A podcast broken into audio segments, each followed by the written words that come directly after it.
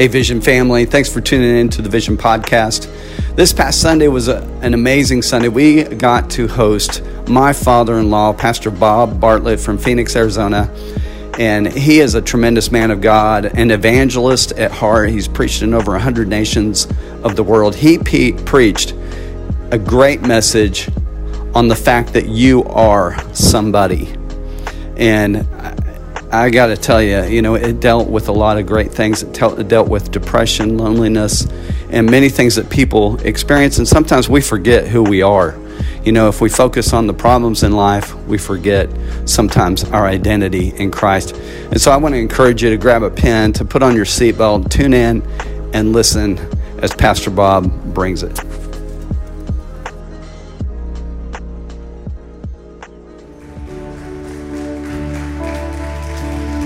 Several years ago, for Father's Day, my youngest daughter convinced the church lovingly to buy me an iPad because I had said to her, all the famous preachers are using iPads when they go to the pulpit. And I wanted to be a famous preacher. So they bought me one. I put my whole sermon on it. I walked into the pulpit feeling like Bishop Jakes, Phil Johnson. And I got into the, my pulpit. I opened my iPad up and hit the delete button. So ever since then, I write my sermon on paper. She came into my office several years ago with the saddest face I'd ever seen on this black woman. And I said, Can I help you? She said, Pastor, I'm a nobody. I said, Why do you say that? Her name was, I can't pronounce it. It was an African name, Michelle Marabi, something like that. And she said, During the genocide between the Hutu and the Tutsis in Rwanda. I was arrested, placed in a prison cell, and was raped 18 times in 24 hours. She said, I'm nobody, I'm nothing. Can you help me? And being a pastor, I've discovered that we've got a whole world full of people who feel like nobodies. They're hurt, they're confused, they feel isolated. And for the past half century, all of my adult life, God somehow has placed me in areas where there were hurting, lost, insecure, frightened people. I remember on one occasion, Brother Lance, Thank you for wearing a necktie. I don't feel out of place today. I was walking down a street in North Philadelphia several years ago, just before the Dr. Martin Luther King assassination. In fact, several years ago, I was nominated for the Dr. Martin Luther King Jr. Lifetime Achievement Award for our work in the inner city of Philadelphia and later for the last 31, 32 years in Phoenix, Arizona. But I was walking down Columbia Avenue in North Philadelphia. We were passing out tracts. We went into areas where the police said, Don't go into that area. We go with dogs and 38s on our hip and two way radios. I just went with a handful of young people and we were passing out tracts. I turned the corner and I saw this young man lying half on the street and half in the gutter with a needle still in his arm and his eye rolled back in his head and mucus coming out of his nose and white vomit coming out of his mouth. He had been on the rooftop with some of his friends and he had taken an overdose of drugs and they drug him down four flights of stairs and dropped him in the gutter. I happened to be there just about when his friends were running down the alley and I walked over and picked him up and was holding him in my arms when I could hear the police in the background coming with the wagon and they pried my arms loose and picked that dead body out of my arms. I'll never forget looking at his parents later on in the funeral home. Sad, frightened people. Apparently, they had no hope whatsoever.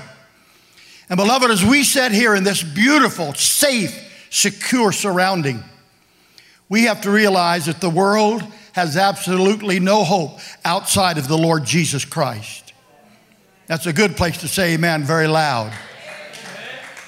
That means we've got one singular reason to exist as a church, and that is to carry this life giving message to people who have never heard it before or to those who have may been exposed to it superficially but it had never really penetrated their hearts. I remember sitting in a coffee house in the soho section of london england and we were witnessing now brother lance you and i are the only ones that are going to remember the hippies. Maybe roddy's old enough to remember that i don't know. His wife surely is not.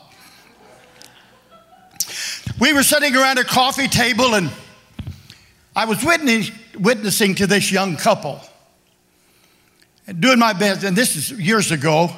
And you know, when you're young and you're aggressive, and man, you just want to you want to get it done now. We're a, a, a microwave generation. So I was talking about heaven and hell, and this young man looked at me and he said, I don't believe in hell. And I said, just because you don't believe in it doesn't make it one degree cooler. Now, I can say that humorously because I want you to have a little bit of humor today because I don't want to penetrate you so hard that you leave here bleeding. But realize there is a hell and there is a heaven. And I'm just a simple preacher. I was going to speak this morning on the unique phenomenon of the charismatic experience associated by traditional glossolalia as recorded in ecclesiastical writings as pursued by the ante-Nicene and Nicene fathers. But I ain't smart enough to preach that, so. But as I prayed the other night, and I've had such a lovely time with my family, I didn't come visit them to preach, but I'm glad they asked me. But listen, the other night, as I was praying about this service, and the Lord said, There's going to be somebody there who is hurting on the inside. They feel lonely, they feel ostracized, and they carry a hurt on their heart. But today, God's going to go inside that chest cavity and take that wound off of your heart. Then I begin to wonder what makes us hurt? What makes us feel isolated? And I'm full of stories. Uh, I was talking to Josh yesterday. I kind of dominated his time for close to an hour. And I was talking to him, and he said, I like your stories. Well, I'm full of stories after 60 years of preaching. But I began to ask myself, and I made some notes. That way I don't there's no delete button on this page. Why do people feel lonely? And I read the story in Luke chapter 8 about a lady that had no name, no address. There's not one mention that she ever considered, considered sin or, or involved herself in sin. She had no name, no address. And all we know about her is this that she became very isolated and very cut off. One morning, this lady with no name woke up. And we're all adults in here, so you understand that it appeared to be her time of the month. You know, a hundred years ago, it was called the visitor. My grandmother teaching my wife, my wife told me that grandmother just said, It's shh time. She woke up that morning and was going through the normal things that a lady goes through. But I know that last four days, maybe five days, but her discharge of blood was seven, eight, nine. Something very unusual had taken place. So she went to the doctor. She had a little bit of money put aside. She went to the doctor to try to find out what was wrong. He couldn't discover what was wrong, so she went to another one, maybe. After a while, a month, two months, nothing changed.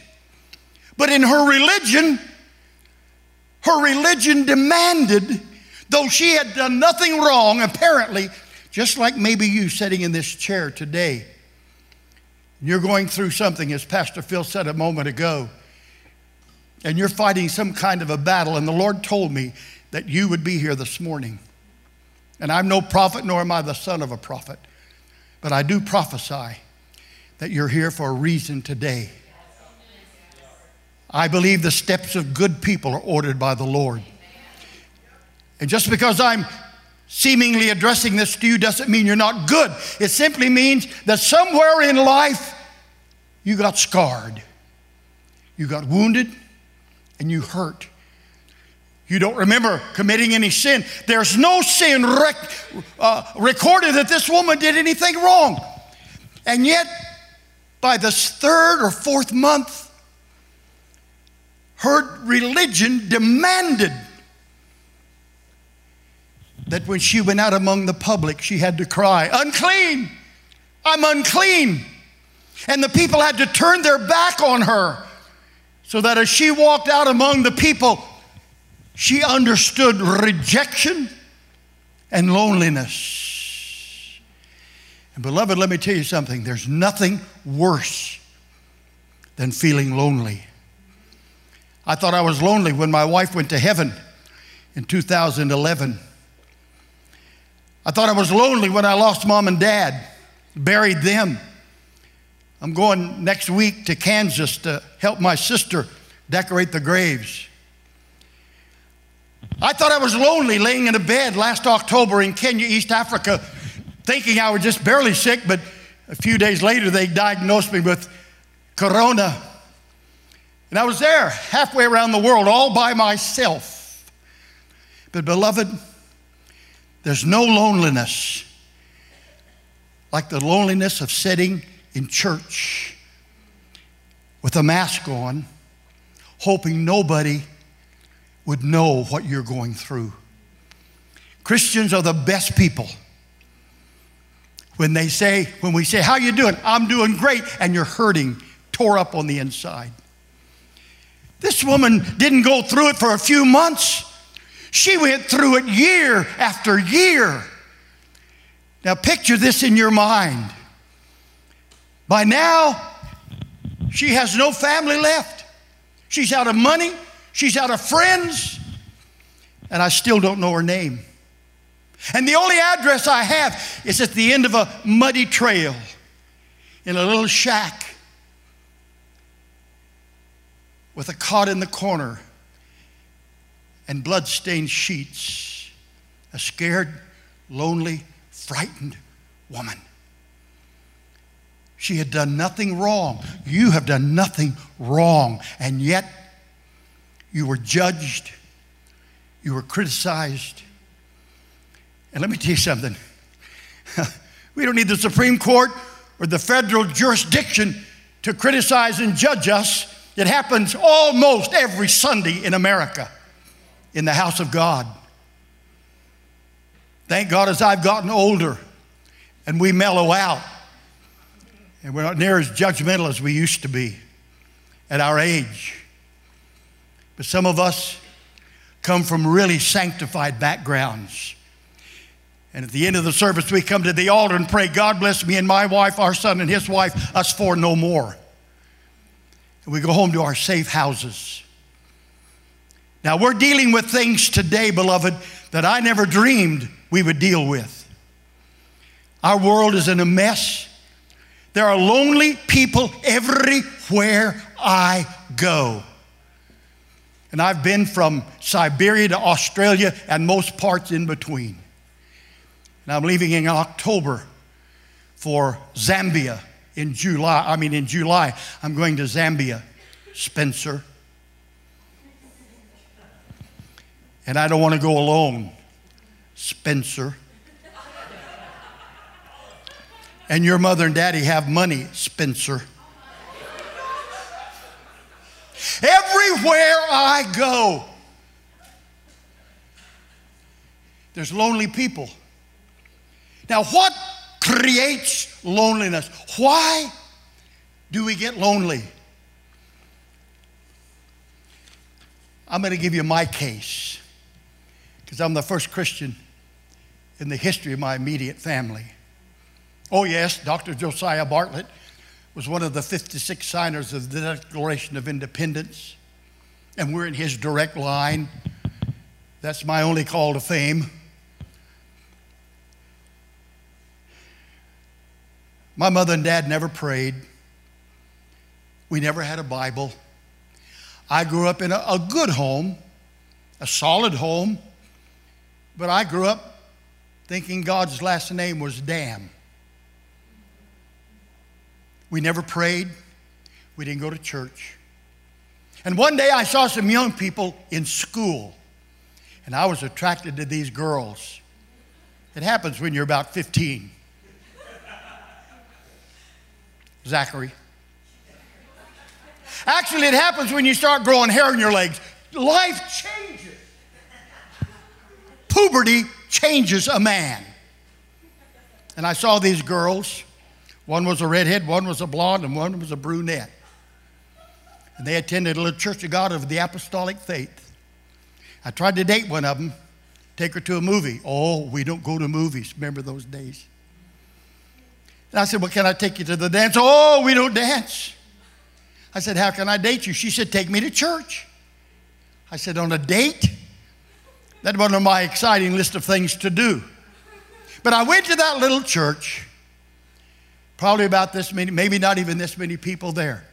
They begin to sing, I'll fly away, He set me free, keep on the fire line, there's power in the blood. If you know them songs, you can join any Pentecostal church in the world. The preacher began to preach. And he talked about going to heaven, going to hell, the end of the world, the mark of the beast. They took me home. I was scared to death. I didn't know the world was going to come to an end. When I got up the next day and went to school, one of the kids said, Bob, come go to church with us tonight. I said, I can't go to church two times in one week. They said, please go. And I said, no. They said, that girl's going. I said, you talked me into it. that night we went to a little Pentecostal church in Burden, Kansas. One of those uh, Assemblies of God church. And they sang those same songs and jumped up and down and clapped their hands like you're supposed to in church. And then the preacher preached. He preached about going to heaven, going to hell, the end of the world, the mark of the beast, the Antichrist, and there I sat. But they put me in the middle of the pew. Now, when you bring a visitor, put them in the middle so they can't get away. When the preacher finished preaching, he made the altar call and they played, started playing that real scary music on the piano. The preacher's begging all the sinners to come to the front. He knew I was the only sinner there. All the old ladies were praying and peeking, and they were all looking at me. Finally, the Holy Ghost took me to the, I'd never seen anybody repent in my life. I went to the altar, got on my knees. I didn't know how to pray. A little lady came knelt next to me. We used to call them mothers in Israel. She had her hair piled up on her head, probably 25 pounds of hair. She knelt next to me and she said, Son, do you know how to pray? And I said, No. She said, Hallelujah. Say this prayer after me. She said, Say these words Dear God, I'm an old, dirty, filthy, rotten, no good sinner. I looked at her and I thought, How does she know I'm all that? She never seen me in her life. She said, Go on and pray. That's the only way to get in. I didn't know how to pray. She said, Confess all your sins to Jesus. I thought she meant one by one out loud. I'm 15 years old. Spencer. 30 minutes later, man, I, I prayed through, but that old woman hadn't been the same since. but that night, God Almighty wrote my name down in the Lamb's Book of Life, and I repented of my sins. And a week later, I received this mighty baptism of the Holy Ghost. And it's been good every day for 64 years. However, my prayer of repentance cost me everything I had. My mother, my father, my brother, my sisters, a scholarship to Kansas University to enter the School of Medicine. Six weeks after, I, six months after I got saved, God called me to be a preacher. And I started preaching. I probably did more harm to the kingdom than I did good the first two years. But I've never looked back. But let me tell you about being lonely because I had a conversion experience. And some of you may have had a conversion experience and nobody understood what happened to you. Overnight, my life changed. And I was a you know, 15 years old. I wasn't bad. How bad can you be in Kansas in 1957 when you're 15? The worst thing we ever did was on Halloween. And we'd go down the alleyway, and me and some of my friends knocked them two holers over. How many of you grew up in the country? You lived in a house with a path and a little building at the end of that path? You know, well, my grandma had a three holer so you could visit with your cousins. but my conversion cost me. Now, people say, when I'm supposed to quit, start playing music now and I'll understand. Because I have three closings. Once, when my boy was little, my oldest boy was little, he looked at his mother and he said, Mother, I was up preaching.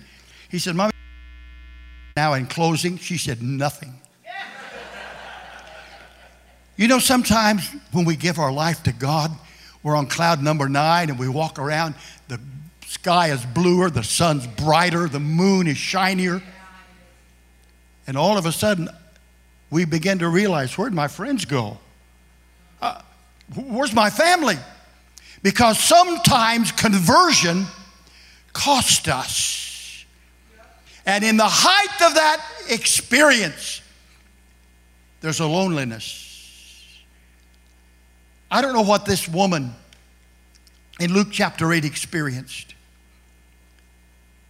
But I know what I experienced, and I know what others I've counseled and talked to have experienced. Sometimes conversion causes you to lose everything. But it's not only conversion, then after conversion, there's consecration. And we begin to realize that God has written our name down in the Lamb's book of life, and we're no longer a part of this world. You're late, son. That's it. Well, there's a bucket for you to put your money in, so keep that in mind. We met him the other day. He's all right. I've got a son in law that looks almost like him. You know, conversion requires consecration. And when we get consecrated, that's going to cost us sometimes even more than what conversion cost us because Conversion brings consecration, and consecration leads to conviction. Now, let me tell you something. In today's world, I don't meet too many Christians anymore with solid, authentic convictions that sin is sin.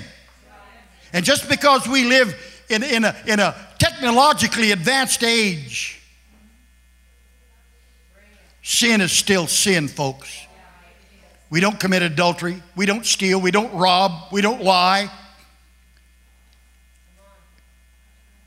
You cannot have a racist bone in your body and expect to go to heaven.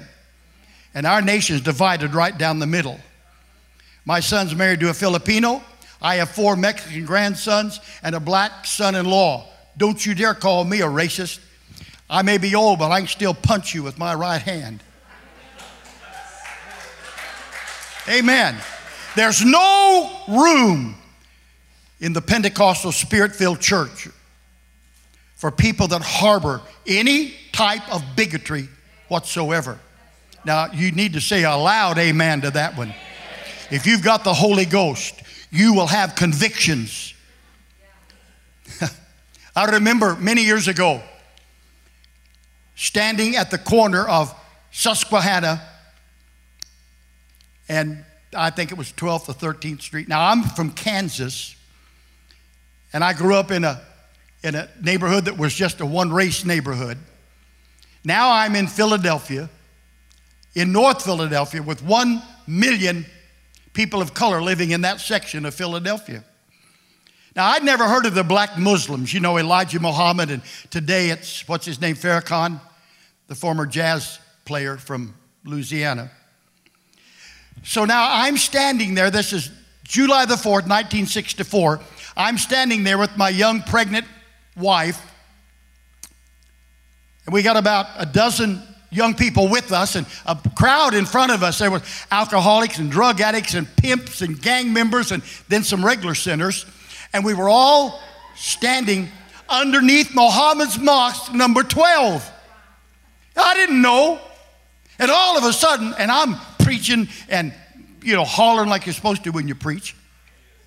And these two black men come walking up in front of me, black suits and short cut hair, black bow ties, and they got right in front of me. And one of them pulled out a 38 and stuck it in my stomach and said, White man, this is our neighborhood, get out of here. I pulled myself up to my full stature and I looked him in the face and I said, Okay, and we left. my mama didn't raise no idiots.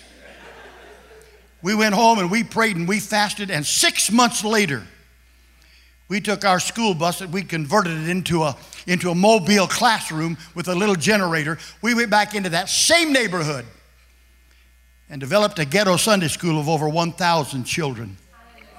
That's before the world ever heard of Bill Johnson in New York City.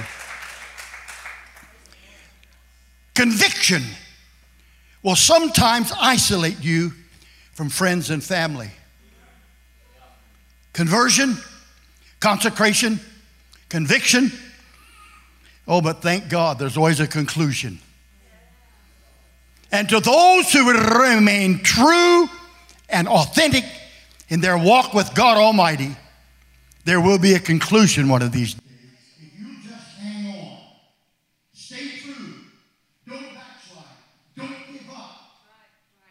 And somebody in this room this morning is going to have a scar removed from your life because you're going to have the same experience that this little lady had. She was at a shack at the end of a muddy road, maybe, lying weakened. Here to illustrate and describe, because sometimes we the end of a muddy road. I know what it's like to be on top of the world and overnight have that world turned upside down. And you feel like you've lost every friend. Years of hard work is gone. And you just want to dig a hole, get in that hole, and pull the dirt in over you. She's laying, possibly, on a blood-stained cot at the end of a muddy trail. No friends, no family. Every time her weak legs would lift her off that cot and start her down that road, she would maybe fall because nobody was feeding her, nobody was taking care of her. This day she's laying there thinking it's all over. But all of a sudden she heard something Jesus. She heard a name. Because you see, at the end of that muddy road on Main Street, Jesus was on his way to heal a girl that had died. But God Almighty, the creator of everything that is, stopped at that muddy trail. For some reason, he stopped. And the people were crying, Jesus, Jesus, and the wind picked that name up. And it began to, it was wafting up and down that muddy trail and it hit that cabin. And somehow that isolated, scared, lonely lady, maybe she threw those weakened legs over that cot. And, and, and, and she was able to get up. Jesus and the name. It wasn't Muhammad. It wasn't Buddha. It wasn't Trump or Biden. And regardless of who you voted for, if you were smart, I know who you voted for. But regardless of who you, of, of, of who you think could help you, I'm here to tell you there's but one name that can heal the wound on your heart. There's but one name that can rip that bandage off of your hurting spirit and wounded soul. And the name got louder. Jesus, and as it got louder, strength began to move her. Well, if I can just get to where he is. You see, it's not hard today. Back then it was hard. I've gone back into the bush of 24 African nations over the past 50 years. I've seen people walk for two and three days over mountains and crossing rivers to get to Jesus. Finally, she said, If I can just get to the man whose name is Jesus. And finally, she comes to the crowd, and in order to touch the hem of his garment, she had to get on her hands and knees, maybe. You know, that's a good position to get sometimes when you're looking for God. I love the songs that they sang today. It touched me. From the moment I walked into this room, there was a spirit of prophecy, and you could feel the Holy Ghost in this house. Some of you may not be accustomed to some of what went on today, but let me tell you, it was real, it was authentic, and it was Bible. And you're shepherded. You are shepherded by a wonderful family. And God is adding to this leadership. Shepherding is wonderful. You know what they call pastors in Germany? German shepherds. Now she gets to the crowd where Jesus is.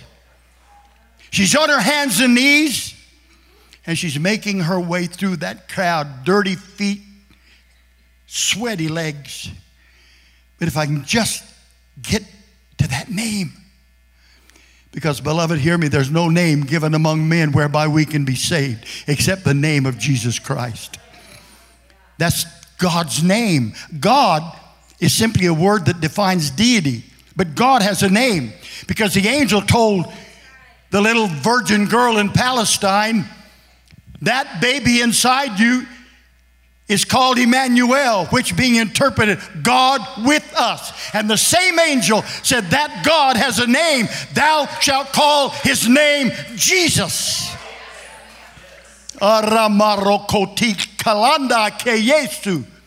Jesus is his name. They get down. He, she gets down and touches his garment. Now, here's the best part, and I'm closing. Number one. No, I understand. And Jesus said, Who touched me? And his, his, you can read it there in Luke 8. His disciples said, What do you mean, who touched you? People are crowding. Everybody's touched. No, no, no. Who touched me? And then he said something else. That woman with no name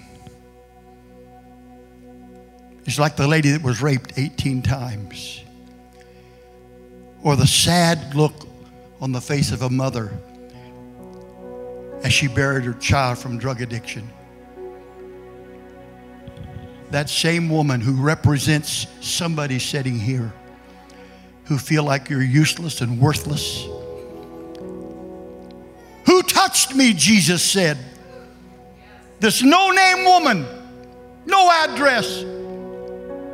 Jesus looked at his disciples and said, Somebody touched me. So all of a sudden, nobody became somebody. And when we make our peace with God, I don't care what we've done in the past. I don't care what mistakes you've made, how many times you've fallen in your attempt to serve Jesus. You're still a somebody. And I'd like to, I'm going to ask. I don't know exactly the protocol here. And if I mess up, your pastor's, he'll straighten you out next Sunday. But I'm going to ask you to stand on your feet with me, if you will. Everybody all over this building. If you're able to stand, if you can't, we understand that. But now I want you to listen to Pastor closely. Well, I'm no longer a pastor. I was always a missionary evangelist trying to pastor. But today I'm living the dream, folks. I got the best job in the world, carrying this gospel around the world. But here's my question to you I'm not asking, it's not about sin, it's about have you been wounded? Are you hurting? Have, have people failed you somewhere in life? And every now and then the enemy will whisper in your mind, You're really nobody. You, you're never going to anything. But I want to ask you to do this. If, if you know that maybe God's talking to you today, and you've just got to get rid of that hurt on the inside. Not about you doing anything wrong or a list of sins. I'm not interested in that today. I just want to see somebody get healed emotionally and spiritually. Pastor talked about physical healing. Yes, I want that too. But God talked to me about somebody that would be here today hurting. And you don't know why. If you need God to touch you today, have the courage to remain standing for a moment of prayer. But if everything is okay between you and God, and you know that, man, I'm okay, quietly and prayerfully, you may be seated. But if you need special prayer today, if you're carrying that wound, if, if you just can't seem to get set free, have the courage to remain standing for a moment of prayer. If you could not sit down today, that is no indication that you're bad. But if you couldn't sit down and you need God to heal your heart, have the courage to step into the nearest aisle and come down to this altar for prayer. Would you do that? God bless you, son. Have the courage to come down to this altar. And this is, this is no indication that you're bad. This is no indication that you've done anything wrong. Now, probably most of the people, unless you're a first time guest here, know who you are. So if you've got a friend or a loved one, I don't want anybody to be alone standing in this altar. I want friends and family and loved ones to come and stand with them. Put your hand on their shoulder, put your arm around them if it's appropriate. But don't let anybody pray by themselves today. And I'm going to say this prayer, and then I want you to pray with this individual that's here. And if you need the baptism of the Holy Ghost, what's your name, son? Levon? I figured it'd be Levon or Lebro or something like that. You have the Holy Ghost? You speak in tongues? Do you understand that? Yeah, you know what it means to be Holy Ghost filled. Good. Do you? All right. Are you spirit? Do you, you, do you pray in tongues? Amen. Lay hand, Mama. Bless you, dear. All you precious people. We're going to pray. God was talking to you, wasn't he? Huh? Pastor Nicole, come up here, baby. I don't know this story, but I know that God was talking to you, and there's going to be something wonderful. I know you love God. Go ahead and cry. It's okay to cry, folks. It's okay to cry. Lord Jesus, would you just lay your hand upon these precious people right now? Josh, would you join me, son? Joshua, if you've got, come up here on this side. I want you to pray with Levon and these guys right here. Lord, stretch forth your hand right now. Touch every person that's here. Touch them, Lord Jesus. God, you're able to heal, you're able to restore. Pray out loud, church. Come on, pray out loud. We're gonna, we're, we're gonna touch God today. We're touching heaven. In Jesus' name. Hallelujah. God, touch them. Bless this precious sister, Lord. Touch her and bless her. Amen. Amen. Amen. Amen, God. Lord, we're believing you. We're believing you, Lord. Amen. Glory be to God. Glory be to God. Amen. Amen, Lord, in Jesus' name.